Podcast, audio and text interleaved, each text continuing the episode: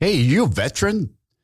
You know a veteran? No, it's not a commercial for insurance. I just wanted you to know there's a dude who speaks for all of you. I speak for all veterans, categorically speaking, not for that person.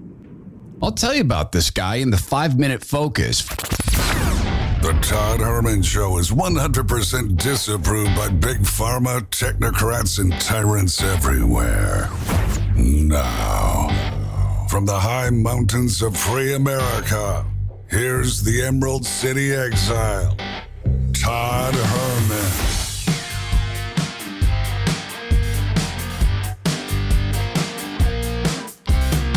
Today is the day the Lord has made, and these are the times through which God has decided we shall live. The five minute focus is an opportunity to talk with you about what I got planned for us to visit and for you to share with friends. Just hit the share button on your podcast app. Hour number one, episode 203 we're going to go right through the gibberish of the laptop class, like this woman, Khiara Bridges, who gets to call herself a law professor. Professor Bridges, you said several times, you've used a phrase, I want to make sure I understand what you mean by it. You've referred to people with a capacity for pregnancy. Would that be women? Oh, and the leftists are online saying that Senator Hawley got schooled by the professor. Absolutely schooled. This is the sort of gibberish that only the Acela Corridor class or the laptop class can get behind because they've been absolutely conned. They've inserted themselves into a demonic Tower of Babel. So um, I want to recognize that your line of questioning um, is transphobic um, and it opens up trans people to violence by not recognizing that. Wow, you're saying that I'm opening up people to violence by asking whether or not women are the folks who can have pregnancies? So- That's a law professor. yeah, the gibberish comes with the inherent teen laughter.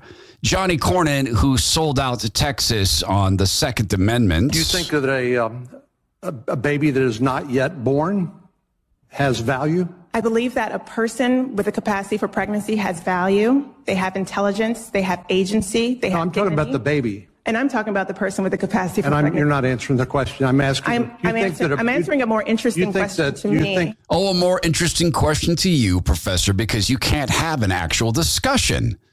Oh, and by the way, to the shiny shoes, I told you guys you lost this the second you let them stick the word transgender in your mouths.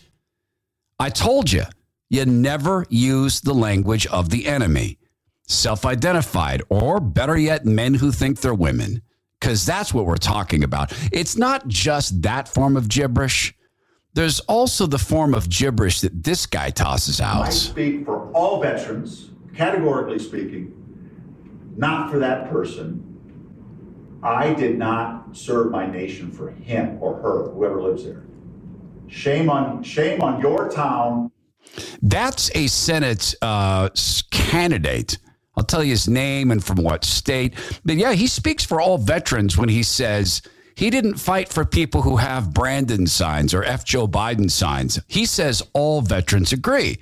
Once again, the Acela Corridor class, the laptop class, are the only people who can believe this stuff. Oh, and remember how they're all concerned about disrupting the electoral process? Votes are 10 votes, Donald J. Trump. They tried to interrupt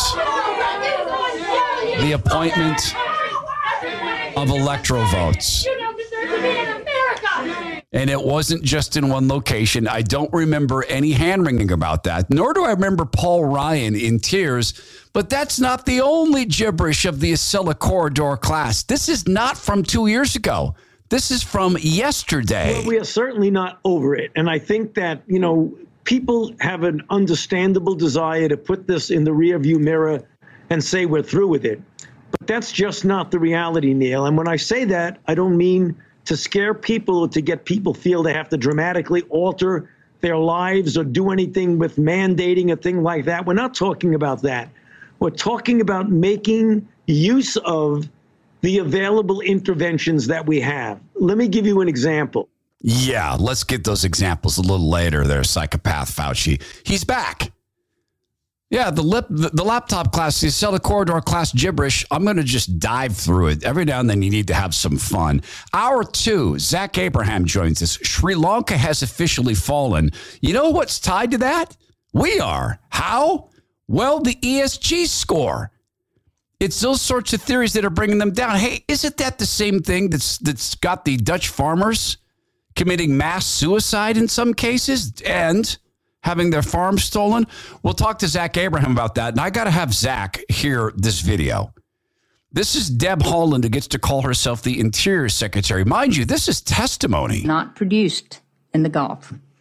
Importing foreign energy also increases emissions because other countries sending us these resources have lower emission standards than we do.